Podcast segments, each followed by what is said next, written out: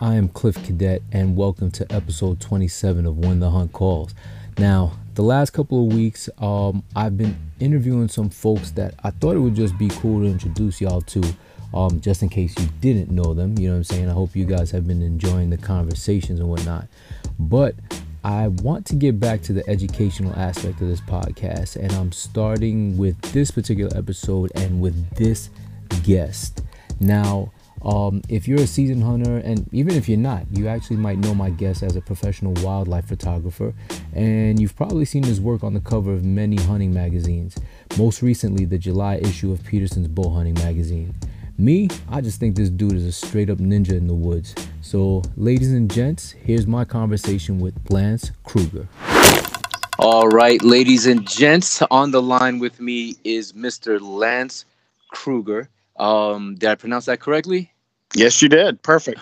All right, awesome. Listen, I am I am honored um and really really stoked to to have you, you know, on the podcast with me right now.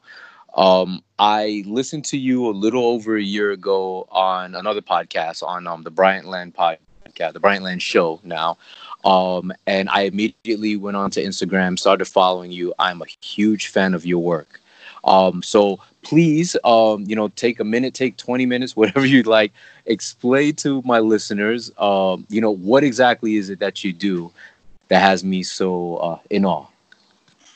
Well, uh, basically, how I've made my living for the last 25, uh, 30 years is um, I'm a wildlife photographer. I primarily photograph white-tailed deer, turkeys, bass fishing. I do elk and mule deer and other things, but my primary thing I photograph is white-tailed deer. That's what I've uh, gotten to be known for over the years uh, through my published photos in the national hunting magazines.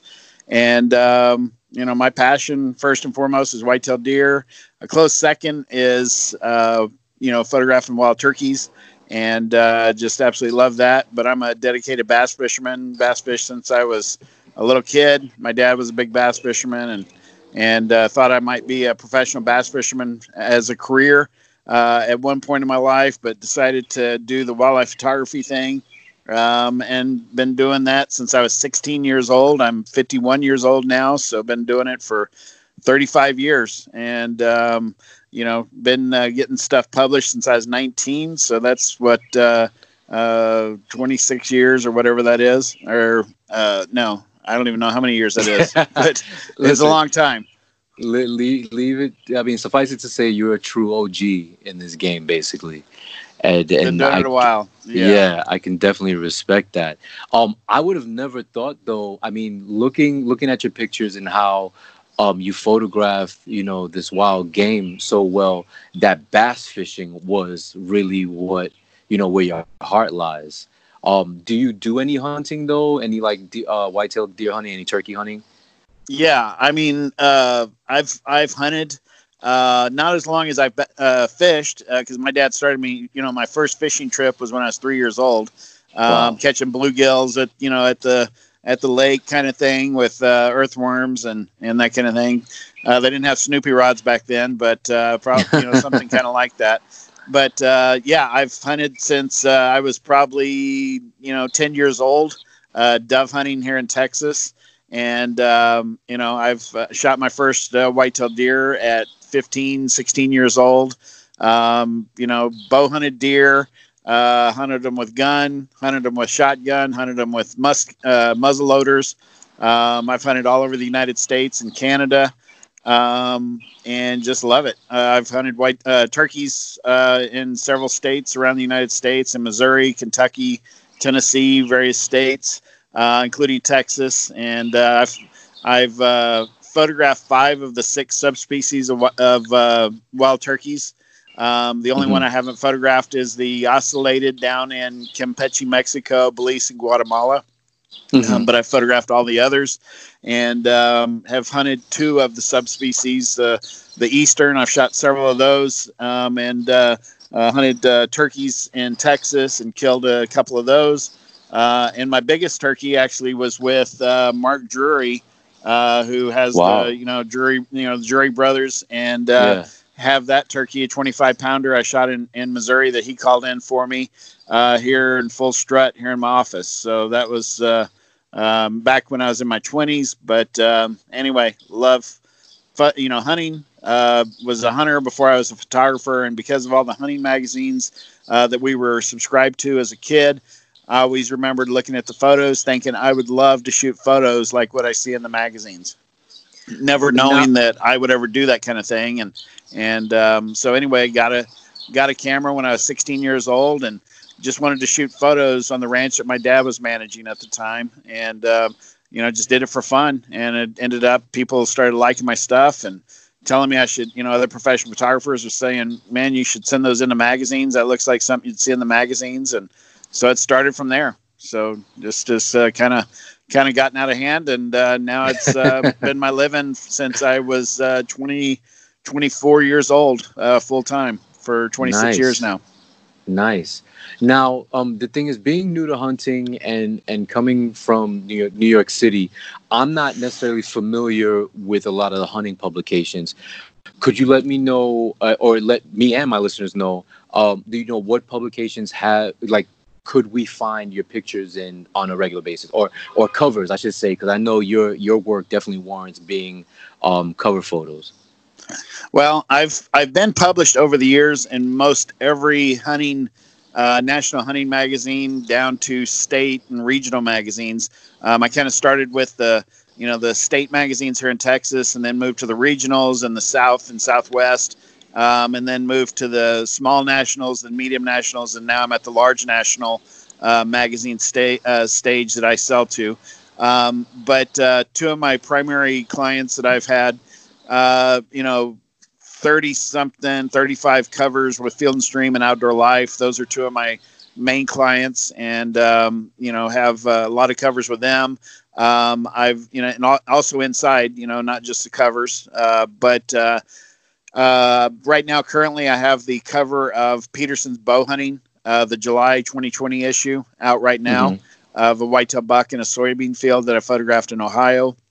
And um, you know have had uh, photos in buckmasters magazine. La- last year i had all the buckmasters covers uh, from july through december which they run six months of the year. And i had all six of their covers uh, for 2020, 2019 uh, um, and um, you know i've been published in just about all the others so that's uh, that's kind of a start there to kind of give you an idea of uh, where all i've been published Nice, nice.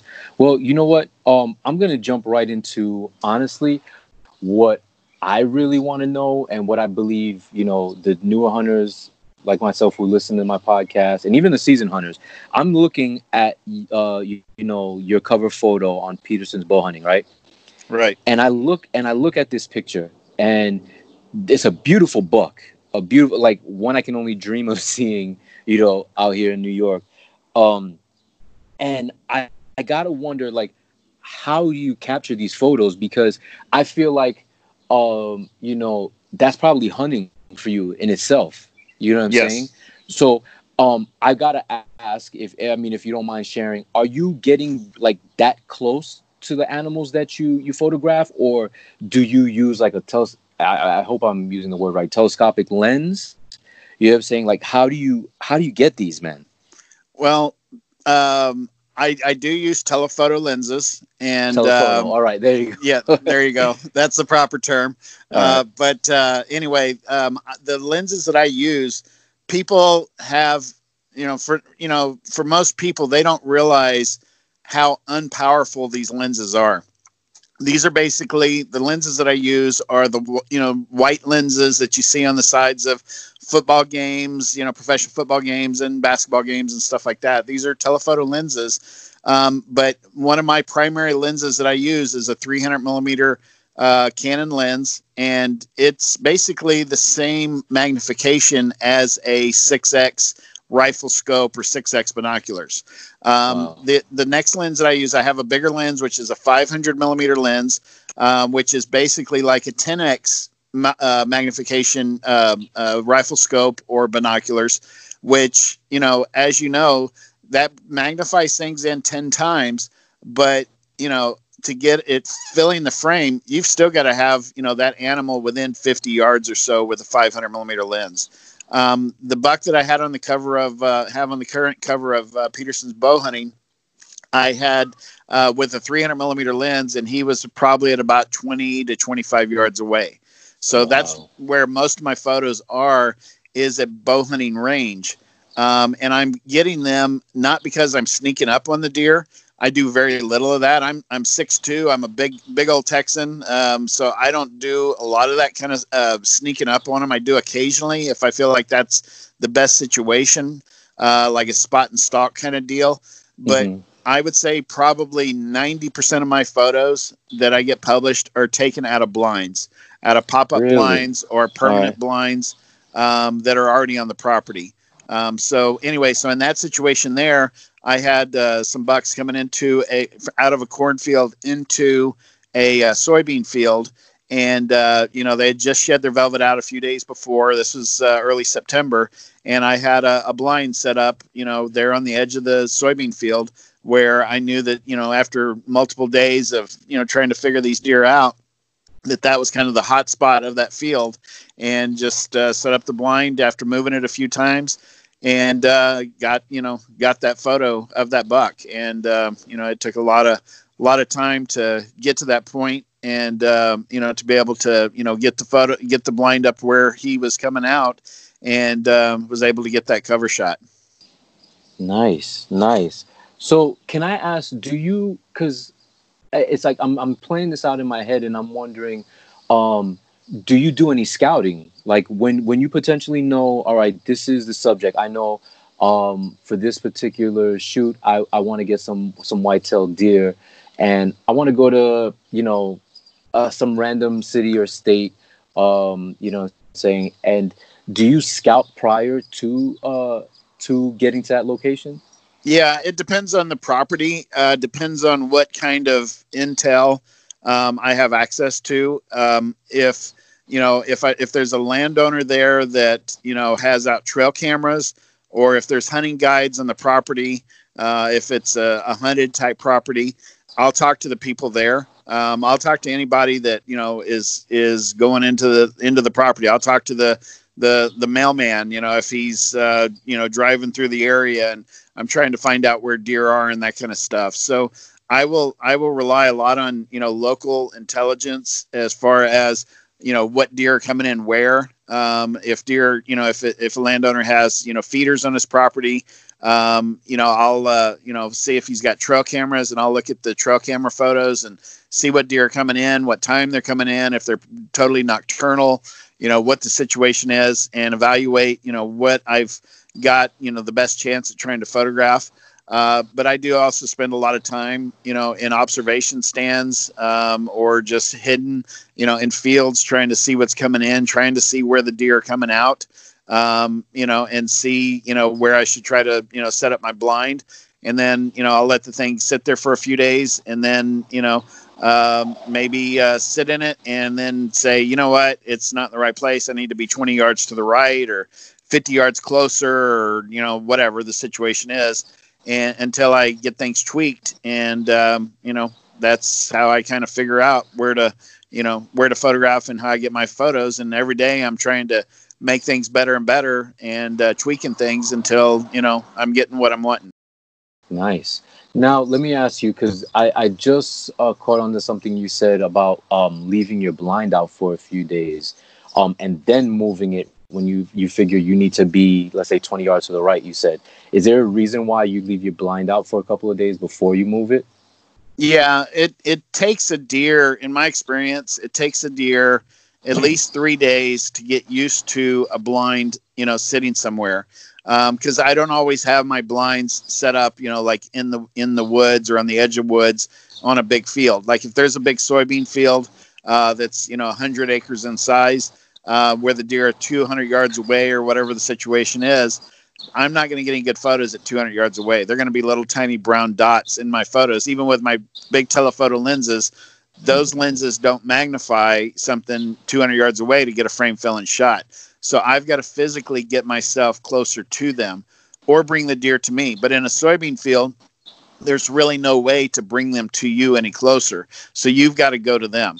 And so I what I try to figure out is where they're coming out, you know, because in the you know early season, you know, when they're coming into soybean fields, you know, eating the leaves uh, in velvet or right after they shed their velvet, they're you know coming out real consistently at a certain time of the day. They're on a pattern, and so you can kind of figure out where they're coming out. They'll come out of the same trail almost every afternoon, and um, so you can kind of figure out where they're going to be coming out. And so I'll set a blind up, and they'll know that something's different about that.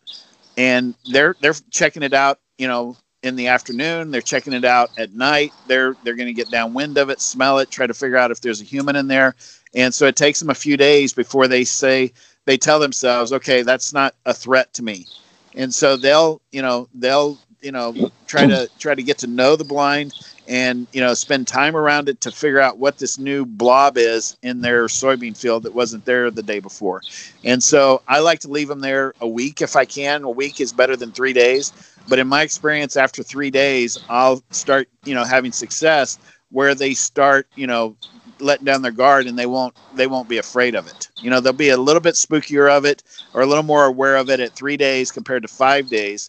But letting the blind sit there in what i call soak for a while or just let it sit there without me sitting in it at all. Because if I go and set up a blind and try to sit in it and they get downwind of me and they smell, you know, human scent or whatever, they're going to be freaked out by it because they're going to know associate a human with that with that blind. And so I'm trying to just let it sit there, let the, you know, scent kind of dissipate off of the fabric and that kind of stuff and just let them kind of get used to it, smell it throughout the night and, you know, just decide, okay, this isn't, you know, harmful to me and so I, you know, I like to let it sit there as long as possible. But you know, I'm, you know, only in certain areas for a certain amount of time.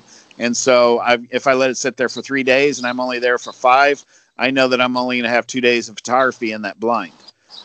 All right. So let me ask, in your experience, all right. So let's say, um, for example, that most recent picture, you put up a blind in that that soybean uh, field.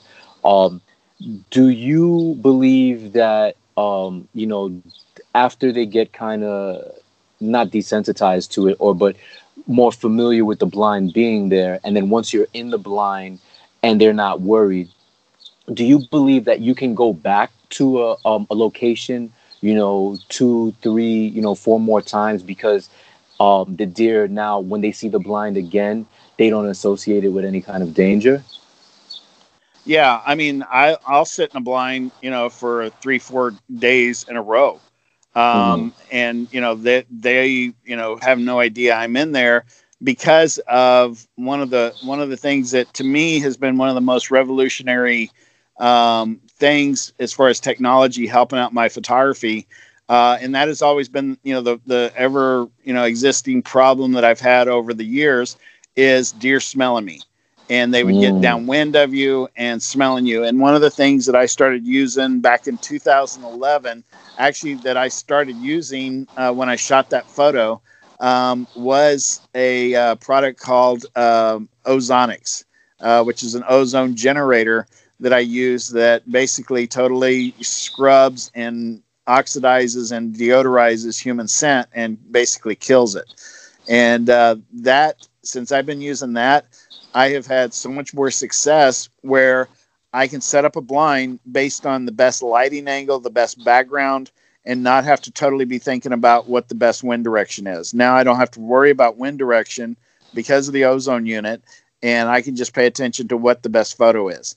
And so by using that, they don't smell me when I'm in the blind. And so, you know, with the ozone generator, I'm able to sit in a blind day after day after day and don't worry about blowing it out because or or the deer you know uh, getting you know burned in you know in that area because they'll smell me and they'll think oh no there's a human there and they won't come back for a few days. With this thing they don't smell me so they don't know a human's in there. So I will you know I'll go and sit in a blind in in that situation there I sat in that blind every day for several days and i would move the blind sometimes 10 yards 20 yards to be able to get the right angle that i needed. And you know and you know i had it in the general area and then i'd kind of tweak things day to day. And if you if they're used to it and it's moved a few a little bit they're fine with it. But you know, if you make big moves on it, you're going to have to let it sit there for a few days. Um, but by me using the ozone generator and me being careful about movement in my camera, uh, and me, you know, using the techniques that I use inside the blind so they don't detect me inside the blind. Um, basically, they they don't get freaked out by it. If you did a lot of movement or something and they saw you moving or something, uh, they'd be freaked out by that. Or if they, you know, smelled you um, you know, or any of their three senses. If you made a bunch of noise, bunch of racket inside, you know, they would, you know, freak out, know a human's in there, and they would take off. So you'd have to kind of start all over and let them get used to the blind again with you with you not in it. But if you don't have let them have any of those three senses that are, you know, going to make them be aware or scared of of you know that blind, then you know they'll just get used to it more and more, even though you're sitting in it. Nice. All right. So ozonics scent control. Got it. Now, yeah. what do you do? What do you do by ways of camo? Like, um, to limit well, seeing you. Like, do you wear anything in particular, or yes, primarily just the blind? Well, I I'm I what I don't do is I don't camo, but I use no a different camo? type of camo. All right. but uh, the the problem is most people have the idea that you sit in a blind and the can and the blind is camouflaged on the outside. It's got Realtree or mossy oak or whatever. Yeah. The problem is is that you you are inside the blind and you don't want to look like the outside of the blind. You want to look like the inside of the blind, which inside of the blind, if you look around, is black in color. They put a black layer mm. on the inside of the blind and so what they're what they're what the concept is by them doing that in the blinds is that they are wanting you to blend in with the shadows. The further away you are from the the windows, uh, and the less light that is in there, the more that the you're going to blend in with the the darkness inside, and the deer aren't going to be able to see you. And so what I do is I try to camo out with the blackness inside. And so I wear black clothes, black shirt, t-shirts if it's early season. I'll wear black jackets, um, you know, like black fleece jackets. Um, I'll use black head nets, black gloves. Um, I'll put black tape on my cameras and lenses so that they blend in with the darkness inside. Um, and I, I put up these curtains that are made of this leafoflage type stuff that I'll put up right up against the windows um, and basically clip it on with like a, a clothespin onto the front edge of the windows so that the deer's eye will adjust to the basically that opening um, in the window and they won't just see like a black hole they'll see that camo netting and that's where their eyes will adjust for that they won't see the me further on inside in the shadows and by putting those curtains up it will darken things down even more and not have so much brightness coming inside and revealing my movements or me being inside. So wow. I black out everything. So you want to black out and camouflage yourself like the inside of it. The only camouflage that I will use on my camera is on my lens hood that is actually sticking out past the curtains. I will put that put camouflage tape on that so that it blends in with the outside of the uh, of the blind but that's because it's outside the blind. I'm not mm-hmm. inside the blind, I'm, or I'm not outside the blind. I'm inside, so I'm wanting everything behind the lens hood, all my my lens and everything behind that to be as as dark as possible. That's inside those little curtains that I put up.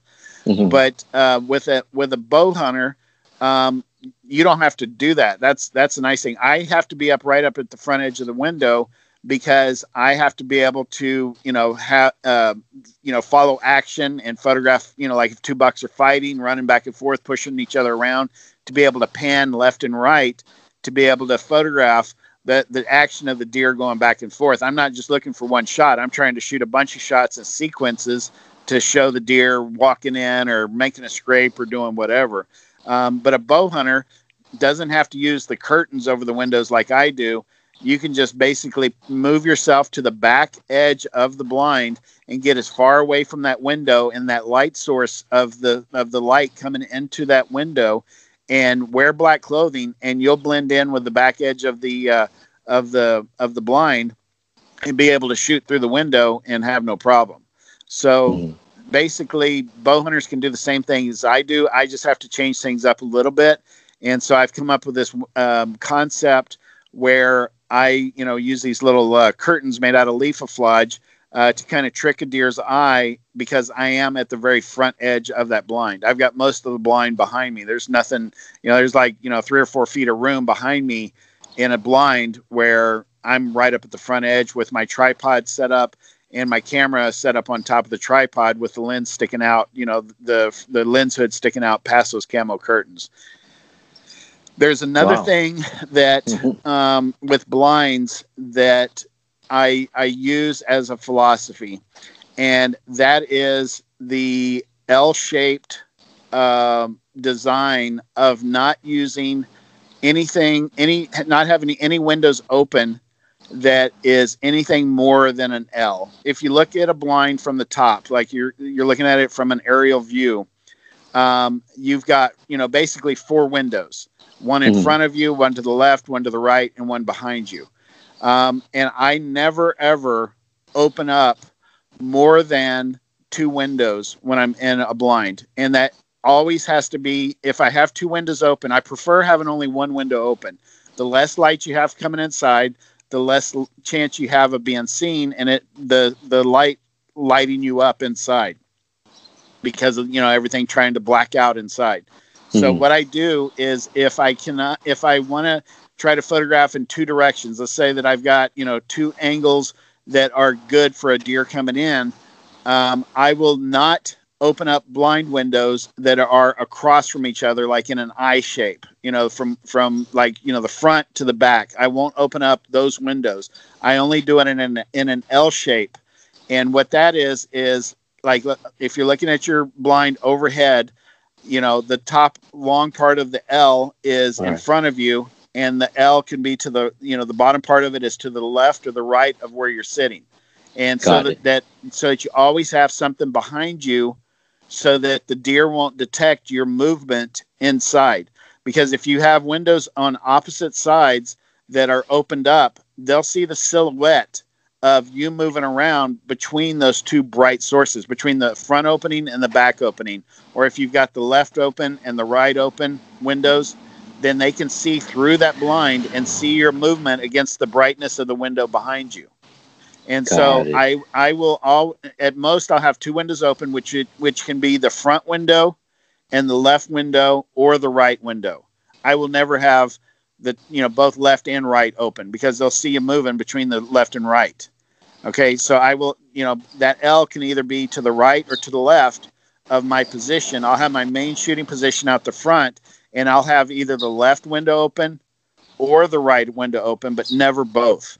So that if they see you from the right through the right, right window, you have the left window closed and it's blacked out behind you, so they can't see you moving, you know, from right to left. Mm. Or if they're in front of you, they can't see you against you know the back of the blind because you're blending in with the black of the of the bond uh, the black back of the blind and so they can't see you there's no silhouette between the two windows mm-hmm. wow so anyway so that's what i call the l-shaped theory of of uh, you know windows open in my blinds i never have anything more than an l i won't have a a t a, a, a t or a cross, you know, where they can ever see you, you know, from one side to the other, because you're I, always I, able to blend in with the black uh, clothing and stuff and blackout techniques that I use, you know, from one window to the uh, to the other. They can't ever see you. Got it. Got it. Nice. I appreciate those tips, um, especially when it comes to to camouflaging, you know, uh, uh silhouette.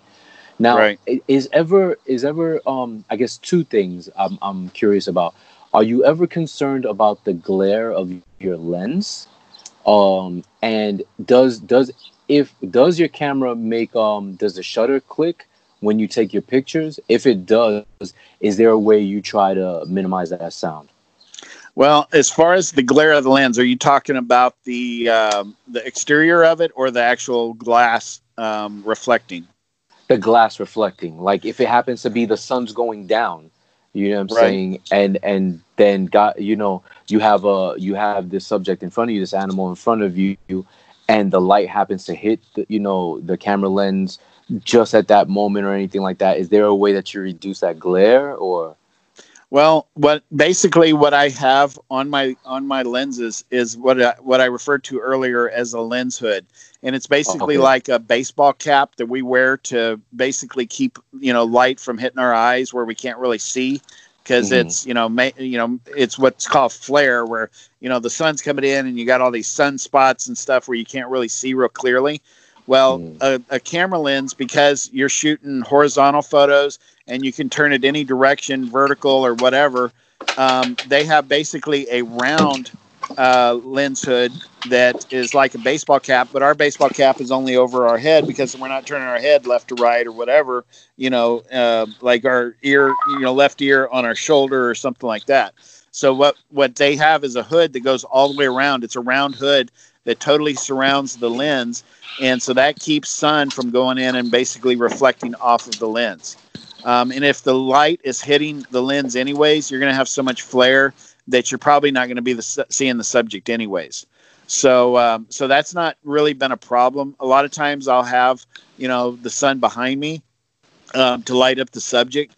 Um, and as it's going down, and if it's super low, so it's so low that it goes be- below the lens hood, um, you're gonna have, you know, you're gonna have some flare there. But usually it's like late evening right at sunset or early in the morning sunrise and the light the sun isn't as intense because it's cutting through the atmosphere uh, above the earth and so that's why you get the oranges and the reds and the golds of sunrise and sunset is because mm-hmm. of all the the sun cutting through at an angle through the atmosphere that is basically dust and water particles that um, well basically that's why it turns the sun. And makes it look so big because it's an optical illusion that makes the sun look larger at sunrise and sunset because it's going through all those all those uh, dust particles and water particles and why it makes the sun look orange and red and all that kind of stuff as it gets later in the day.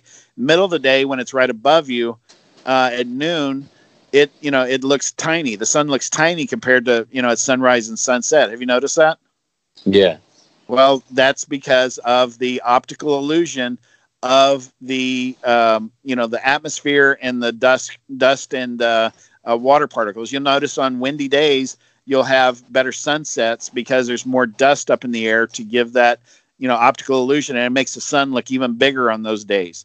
Um, oh, so oh, wow. when it's like that, it kind of cuts the light, and so that's why you know the lighting gets you know uh, softer. It gets uh, not as as bright and harsh at sunrise and sunset because it's it's basically cutting through all that atmosphere and it kind of filters out the the you know intensity of the light. And so it's not going to you know reflect off the inside um, excuse me off the inside of the lens off the glass because it's not as intense like middle of the day. So that's that's part of your question about the reflection. So i really don't you know, I just have a lens hood on there, which mm-hmm. basically mm-hmm. keeps my lens from being visible to the deer as far as any reflection off the glass. What was what was the other part? Um, the the camera you use does it have? I mean, does when you snap the photo, does it make any noise like a shutter click or okay. like that? Yes, that that's that is a you know career long problem that I've had with my cameras, and they're much better than they used to be back mm-hmm. you know 20 years ago i was using manual uh, focus lenses that are manual cameras that had that i was using slide film back in the days they weren't digital and mm-hmm. um, i was always having the problem of deer hearing the shutter and the motor drive go off and uh, when i'd have to rewind film i would i would take you know a coat even if it was in the middle of summer and wrap the camera up in my coat and rewind the film so it wouldn't spook the deer off um, wow. which it was it was only partially helpful. Um, with digital cameras nowadays, um, I don't have to rewind film, uh, but the cameras are very noisy with the you know when when it fires the photo off. So it, it does spook deer off, and so even even nowadays. Uh, when I'm on a place that is, you know, heavily hunted and the deer are extremely spooky of any kind of sounds, um, I basically have to wait until the deer gets in exactly the spot that I want and not just be able to just photograph it as long as I want. I've got to wait a lot of times for that deer to hit the exact you know spot where he's in the perfect light and the perfect background before I take one shot because I know if I take one shot, um, even at uh, with a motor drive, that he'll usually you know, if he's walking in, let's say, and Mhm. he will have his head, you know, like halfway down. I'll fire it off when he gets to the spot where I want him to to stop. I'll fire it off, and my camera uh, on a on the quiet mode that it has will shoot about three frames per second, and so which is very slow compared to normally because usually it'll shoot eight to ten frames a second or even you know faster than that. So what I do is I'll shoot one shot, and he'll hear that, put his head up with his ears erect. I'll get the second shot, Mhm. and then the third shot is usually him running off when with him swinging around just a blurred shot of him swinging around running away. So i'll only get one good shot. Um, and so um, also with one of the cameras that i use uh, it's the canon 5d mark iv it has a uh, silent continuous advance shutter on it that basically slows the camera down. Instead of shooting like eight frames a second it'll only shoot like three frames a second, but it, it shoots much much quieter, and that's the quietest of all the all the Canon camera bodies that I found so far. Um, that uh, like they have the 1DX Mark II and the 1DX bodies that are very very fast. They're like action cameras. That's the ones that a lot of sports photographers use, and I use also in certain situations where the deer aren't spooky. But um, the those cameras are very very loud. They have no quiet mode on them and uh, or they some of them do but they're not very quiet at all. There's very very little difference in, in noise level. So i use that camera specifically when i'm photographing deer that are very sensitive to any kind of noise uh, because they'll they'll you know run away from that just like they will with a bow and arrow that, that you know with the string noise where you you know say they jump the string. Well they'll do the same thing with a camera just the noise of the camera. And when a deer is jumping the string they're not actually you know ducking under an arrow like a lot of people think they're basically uh, uh, coiling up their legs like springs to jump away from that sound uh, of the of the arrow go- of the arrow being fired and but it's the noise of your bow that they're jumping away from that noise of that bow. And they're kind of coiling their legs up bending their legs so that they can jump away or bound away. And a lot of people think they're ducking under the arrow flying. Well a deer can't see the arrow Mhm. flying toward them it's just them doing their natural reaction to get away from that sound whatever it is because it's not a natural sound Mm. and they do the same thing with my cameras. So the the good thing is is that even though I've had problems with you know that happening and I've I've taken weeks at a time to try to photograph a particular buck and you know let him get used to the sound because I'll take like one shot of a deer on the first day he comes in and he'll run away and you know as if you had shot at him and missed at him you know with a bow and arrow and Mm. I won't get another opportunity till the next day. And then the next day, you know, what I imagine in my head is a deer hears that sound, they run away from it, they're back in the woods a couple hundred yards away, and that they're thinking, oh man, you know, what was that? But they think, you know, well, that didn't hurt. I'm not bleeding. I'm not hurting. I'm not in pain. Whatever that was, I don't know what it was, but it didn't hurt me. So Mm. then the next day they come back and I'll fire off two shots. Boom, boom, two in a row. And they'll run away from that. And then they go off and they're like, okay, well that that's that same noise, but it was twice, you know, I I wouldn't hurt. Next day they'll come back and I'll shoot three shots and I'll keep doing that until after a week or 10 days or two weeks, they'll let me shoot motor drive sequences 10 frames at a, at a time and shoot thousands of photos of them and they're not afraid of it. Because Wow. they've gotten acclimated to the sound. Because they they figure well that sound's not hurting me. It's not dangerous. It's not going to hurt me. And so they don't they're not fearful of it anymore. Now the good thing for me coming up is that i uh, am really excited about some new camera technology that's coming out and, and uh, sony uh, has had this technology for a few years canon is coming out with some new cameras out that are called mirrorless cameras. And they've had one camera come out uh, like a year ago called the R camera, um, but it was the first one and it didn't have the speed and all the things that I really needed in a camera. But the good thing about the, the new mirrorless cameras that are coming out is it has no mirror, which my cameras have a mirror. You got to look through a viewfinder and a mirror and all that stuff. That's uh, called a single lens reflex camera. Well, with these new cameras, they basically have no sound, no no sound of the shutter or anything because it has a, an electronic shutter capability that basically opens the shutter with no moving parts. So Wow. it's absolutely silent. It's basically like shooting with a video camera uh, or shooting video with your phone, where there's no sound whatsoever. So that's what I'm really excited about. You know, with with my photography, I think that's going to make me basically sitting in a blind, blacked out, uh, basically doing hardly any movement inside that blind, having no scent because of the the ozonics ozone technology, and then having no sound inside. Those are the three things deer are fearful of: movement, smell, and uh, sound. And I will have none of you know. I've always had to deal with you know, at least two of those. Well, the ozone took care of one of those things. And now the third one that's left is sound. With the new uh, mirrorless cameras, I won't have to worry about that either. Wow. So- you see, I, I already thought you were a ninja with it. You know what I'm saying? No. just just in general. Now you're gonna be like a super ninja with this new technology. You know Exactly. So- I can't tell you how excited I am about that, man. That's Ah, going to make my life so much easier because they're going to have no sound whatsoever from inside that blind. And I photograph a lot of, you know, hunted deer that are super, super freaked out, spooky. I mean, they'll turn inside out if they hear one click. Mhm. And I, I, you know, I may not have another chance at that deer. And so this is going to just take, you know, just make my life so much better having no sound whatsoever. So I'm really excited w- about that, but that's not going to be coming out until sometime later this summer or this fall. Wow. Well, I I can't wait to see or hear about you know your successes with with like I said this new camera, this new technology. Now, too, man. um, real quick, uh, we're gonna round this out with uh, you know two more questions. Um, you mentioned having to you know move your blinds sometimes. Um, do you move your blinds like in the middle of the day? Um, and if you do, how do you you know you know move move your blind with you know without spooking you know the animal you're trying to photograph Um, I will do it a lot of times middle of the day or at night. A lot of times, if I'm sitting in a blind and uh, you know things just aren't right, and the deer clear out of the field or there's no deer there or whatever, I won't do it if there's deer in the field, and I won't even leave a blind if there's deer in the field.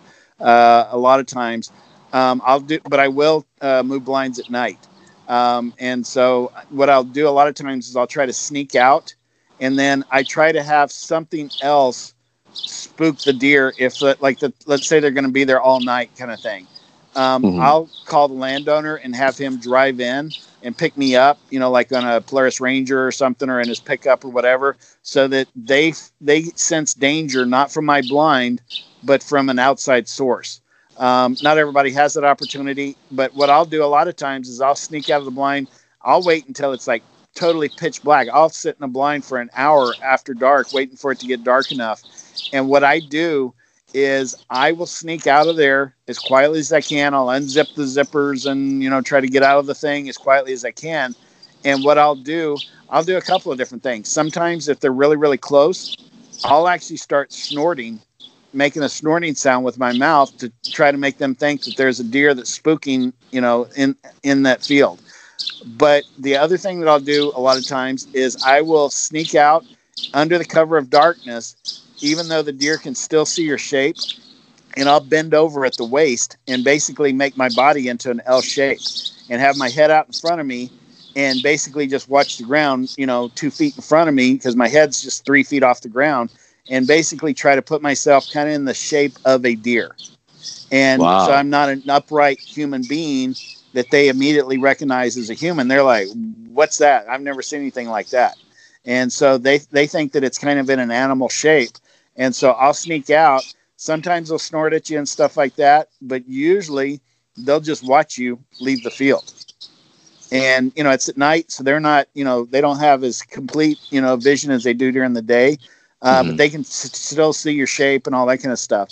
And so I'll get out of there, and then I'll come back with my vehicle or the ATV or whatever I got, you know, uh, put in there, and um, you know I'll move the blind at night, or sometimes I'll do it middle of the day. The middle of the day is the best time, my favorite time to do it because you don't have to worry about deer being in the field.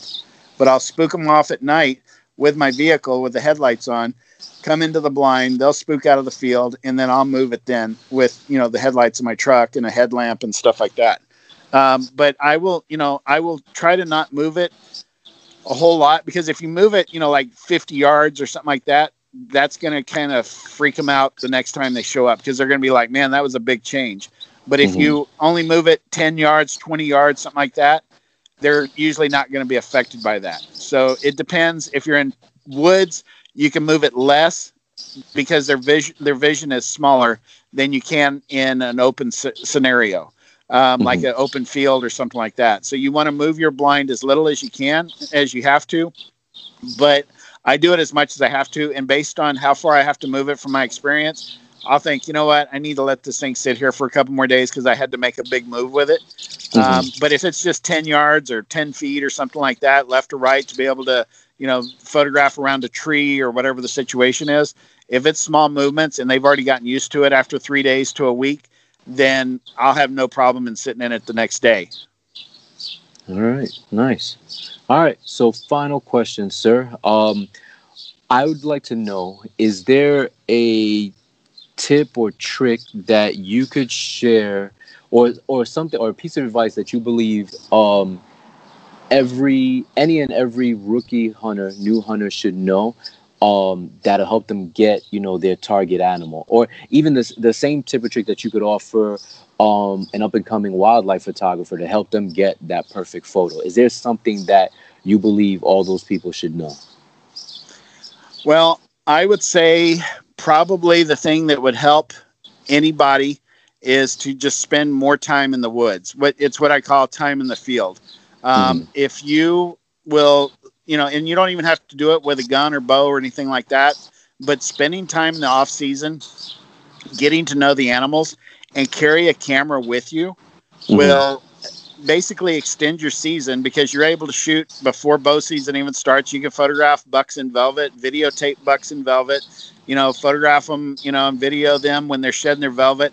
You're going to learn the more time that you're out there watching these deer, observing them, the more you're going to be able to understand their movements and figure out from one year to the next. You'll think, okay, last year I was out here with my camera and in the same situation, same conditions, the deer were doing this or they were hitting this certain kind of food source. Um, and you just build your knowledge base in your mind and fill your fill your mind with memories, fill your mind with information, fill your mind with you know all the things that you've observed deer doing in the past and you know i've got you know 30 something years of that um, most hunters you know don't have that uh, kind of stuff but you, will notice the older hunters the guys that have done it for longer they mm-hmm. are const they're the guys that you know tend to kill the bigger deer have the most success the most experienced guys and so if you're wanting to try to kill bigger bucks the more time you're out there in the woods the more time in the field that you can be out there whether it's deer and deer season or not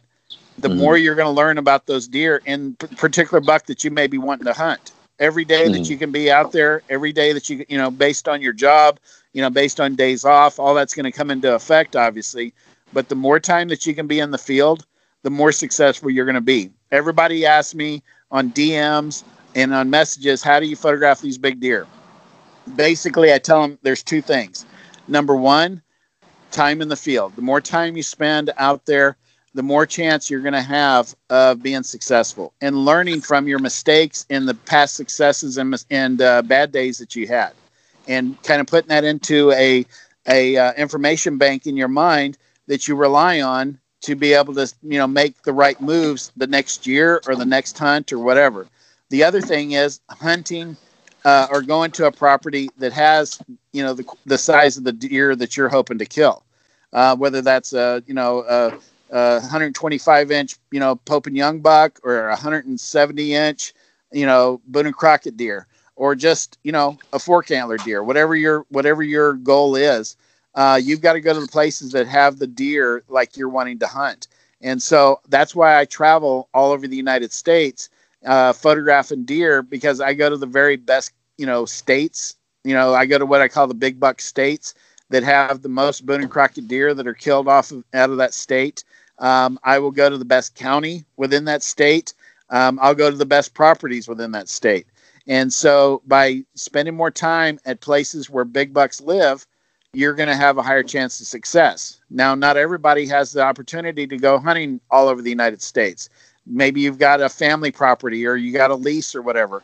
But, you know, if if you you know the problem is with that is that you're going to have you know a less chance of success at killing a big deer if no deer live there so you've got to hmm. try to go to the places that big deer live and the best way to let deer be big on your property is to let them grow up, not shoot them at one and a half years old or two and a half years old or even three years old. Let them grow up till they're four years old, five years old, and allow them to be able to realize their full antler potential because they don't grow their biggest racks until they're at their peak of their life, which is at four, five, six, seven years old. If you shoot them at one years old, they may be only a little eight point buck, but by four years old, they may be a big 160 inch 10 point or five years old, you know, bigger than that. So mm-hmm. the the best way to improve the chances of bigger bucks being on your property is to not shoot them at a young age. Of course, you got you know neighbors, other landowners next to you, they may shoot them. But the thing is, if you shoot a buck, I saw some research years ago in North American Whitetail Magazine. They said if you shoot a buck at one and a half years old, he's only got a 25% chance of making it to two years old the next year if if you pass him up. Okay? But if you mm. so he's got a 75% chance that he's not going to make it to the next year. He's going to get hit by a car. He's going to you know die for you know of some disease or he's going to get shot by the the guy next to you or one of your hunting buddies even on your own property mm. but the thing is he's got a 25% chance of making it to the next year. But what happens if you shoot that deer? He has a 0% chance of making it to the next year. Okay, let's say the deer makes it from one and a half to two and a half. The next year, if you don't, if he walks under you and you shoot him, he has a 0% chance of making it to three years old in a bigger rack and being a big buck. Okay, if you let him pass, he's got a 25% chance. Okay, so every year he's still got a 25% chance, which if you add up all those percentages, there's a very low percentage chance that a buck's going to make it to five years old when everybody's shooting them at a young age. Yeah. So by letting a deer grow up and maturing to at least three years old, at least four years old, you're going to have the, you know, you're going to up the chances of big bucks being on your property. But if you're killing them hmm. at a young age, you're going to have very little chance of, of ever shooting a big, big deer unless one just happens to walk through your property and you're at the right place at the right time from some somebody else's property. Got it. Got so, it. So anyway, time in the field and going where big bucks are. And if you you can make your own property a big buck property if you if you're the sanctuary and you let your bucks grow up and they're not every time they walk out you're shooting at them. Yep, just quality deer management. Exactly. Quality right. deer management. Nice. Wow, you you definitely dropped gems today, brother, and I truly truly appreciate that. You're welcome. All right. Dude, thank you so much for taking the time out to, you know, speak with me today. I I truly learned a lot. I'm fairly certain uh my listeners learned um just as much as I did. So, thank you, brother. Hey, it's my pleasure. Enjoyed it, brother. All right, man. You have a blessed day, man. I will. You too. Oh, oh, oh, okay. Uh, you know what? Um, before before we you know quit recording right now, Lance. Um, why don't we um, why don't you let my listeners know exactly where they could find your content? Well, um, they can go to my website and uh, look at some of my photos there, and uh, you know get my calendars and you know order prints and stuff like that from me at mm-hmm. www.lance krueger.com and that's l-a-n-c-e and then the little hyphen that's halfway up and then k-r-u-e-g-e-r dot c-o-m uh, or my instagram which i post to pretty much every day sometimes three or four times a day during hunting season. Um, and that is just look under lance Krueger uh, under the same spelling. Uh, the handle is at l-a-n-c-e underscore Krueger, K R U E G E R. And then on uh, Facebook, um, you can go to Lance Krueger Photography uh, and just spell it out Lance Krueger Photography, three words, and you'll find me on uh, a search there on Facebook. So those are the three best ways to see my work, follow my stuff, and uh, see what I'm up to. Perfect, perfect. I definitely would have done um, you and my listeners an injustice if I did uh, did uh, let them know exactly how to uh, to you know reach out and see your content. So once again, brother, thank you for joining me today, and you have an absolutely blessed day. You too. Thanks for having me. I enjoyed it. It was a blast. All right, y'all. Hope you enjoyed that conversation with Mr. Lance Krueger. Um, I'm probably going to rewind that, play it again, and jot down some notes because I know I learned a lot. Hope you did too. Um, and uh, if you really did, if you really enjoyed the conversation, I would really like y'all do me the favor. Head to the review section of the platform you are listening to this on and hook a brother up with a five star rating. I would truly truly appreciate it. Um, aside from that y'all have a blessed one. And remember to respect the journey even when it's not your own